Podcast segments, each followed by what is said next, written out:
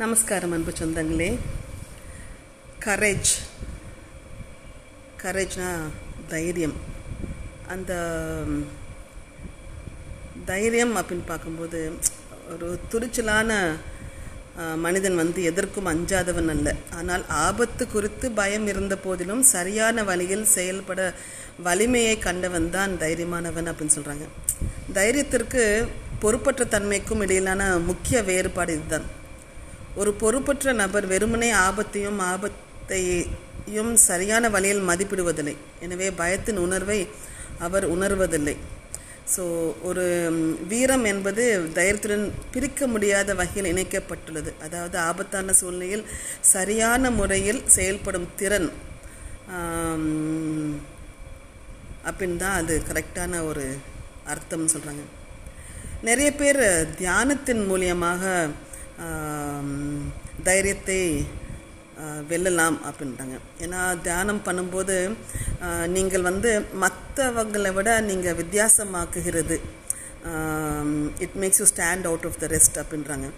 So ஒரு some நமக்கு நமக்கு தியானமே பண்ண தெரியாட்டாலும் நம்ம ஜஸ்ட் ஒரு ப்ராக்டிஸ் பண்ணி பண்ணால் கூட ஒரு சில நிமிஷங்கள் எடுத்துக்கொண்டு நம்ம தியானம் செய்ய ஆரம்பிக்கலாம். மனம் பயத்தினை கடந்து வருவதற்கு தியானம் உதவுகிறது அப்படின்றாங்க. அந்த தியானம் பண்ண பண்ண நமக்கு உங்களை வலுவானவராகவும் வெளிப்பட வைக்கிறது. நீங்களே ஒரு வலுவான ஆத்மாவாக ஆயிடுவீங்க ஆகிடுவீங்க அப்படின்றாங்க. அப்புறம் இந்த தியானம் பண்ணும்போது அனைத்தையும் நிகழ வைக்கும் ஒரு ஆற்றலை அது கொடுக்கும் அப்படின்றாங்க. ஸோ இந்த மாதிரி பார்க்கும்போது ஒரு ஒரு தைரியம் வேண்டும் அப்படின்னு பார்க்கும்போது ஒரு ஒரு ஜென் கதை ஞாபகத்துக்கு வருது. ஒரு மலையாளத்தில் ஒரு ஜென் துறவி இருந்தார். அவருக்கு இருக்கிற சிறுக்கும் சீடர்களில் ஒருவன் வந்து ரொம்ப பயந்த சுபாவம் உள்ள ஒரு சீடன் இருந்தார். அவருக்கு இருட்டை பார்த்தாலே ரொம்ப பயப்படுவாங்க. ஸோ அந்த மடத்தில் இருக்கும் துறவி எப்போதும் இரவில் படுக்கும் முன்னால தன் சிறர்கள் பேசிவிட்டு பின்னர் தான் தூங்கச் செல்வார். அதே போல் ஒரு நாள் துறவி தன் சிறரிடம் பேசி கொண்டிருக்கும் போது சீடர்கள் துறவிடம் கதை சொல்லுமாறு கேட்கும்போது அவர் கதை சொல்ல ஆரம்பித்தார். அதில் ஒரு சொல்லும் கதை வந்து அந்த சீரனுக்கு தைரியத்தை வர வர வைக்கிறதுக்காண்டு வேண்டி அந்த கதை சொன்னார். ஒரு ஊரில் ஒரு மன்னன் ஒருத்தர் இருந்தாராம். எப்போதும் சூரிய உதயத்தை பார்த்து அவங்க தான் எந்திரிப்பது தான் அவனுக்கு வழக்கமாக கொண்டிருந்தாராம் அப்போ ஒரு நாள் இந்த மன்னர் காலையில் சூரியோதயத்தை காண கண் விழிக்கும் போது ஒரு பிச்சைக்காரன் ஒருவன் அவர் கண்ணில் தென்பட்டாராம். உடனே அவர் வெறுப்புடன் திரும்பி பார்க்கும்போது இப்படி வெறுப்புடன் திரும்பி பார்க்கும்போது டபார்னு மன்னர் வந்து சோற்றில் மோதி அவர் தலையில் ரத்தம் வந்துருச்சான் உடனே கோபம் ரொம்ப வந்துருச்சான் அந்த அரசருக்கு.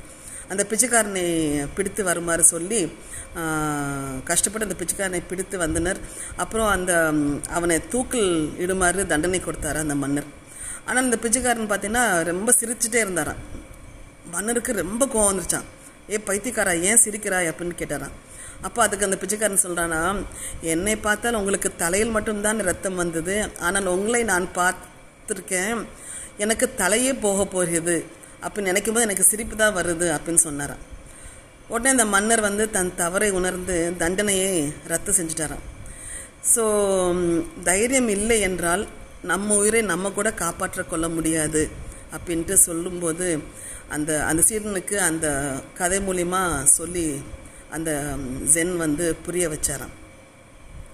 நிறைய இந்த மாதிரி ஒரு ஒரு தைரியம் இருந்தால் எந்த துறையிலும் பெண்கள் சாதிக்கலாம் என்ற ஒரு எடுத்துக்காட்டாக ஒரு தன்னம்பிக்கையுடையனும் இழந்து விடா விழா விடாமல் இப்போ ரீசெண்டாக அவ்வியார் விருது பெற்ற ஒரு திருவண்ணாமலை சேர்ந்த ரா கண்ணகியை ஞா- நினைவுபடுத்த வேண்டியிருக்குது.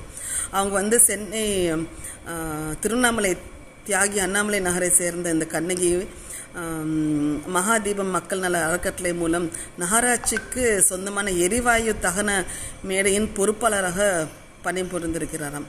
ஸோ அந்த மாதிரி ஒரு தைரியமான பெண்ணை நினைவுபடுத்த வேண்டிய சூழ்நிலை இப்போ.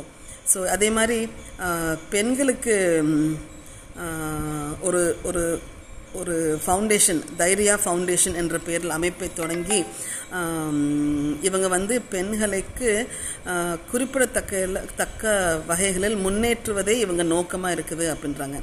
ஸோ இந்த ஹைதராபாத்தில் இயங்கிக் கொண்டிருக்கும் இந்த அமைப்பு வந்து நிறைய பெண்களுக்கு ஓட்டுநர் பயிற்சி தராங்க ஆட்டோ ஓட்டுநர் பயிற்சி தராங்க. அது மாதிரி உஸ்மேனியா பல்கலைக்கழகத்தில் வந்து குடிசை பகுதியில் அந்த வந்து அவங்களுக்கு துப்புரவு பணியாளராக வேலை வேலை பார்க்குறதுக்கு உதவி செய்கிறாங்க இந்த மாதிரி நிறைய ஓட்டுநர் பயிற்சி மூலமாக நிறைய பெண்களுக்கு வேலைவாய்ப்பு தர்றாங்க.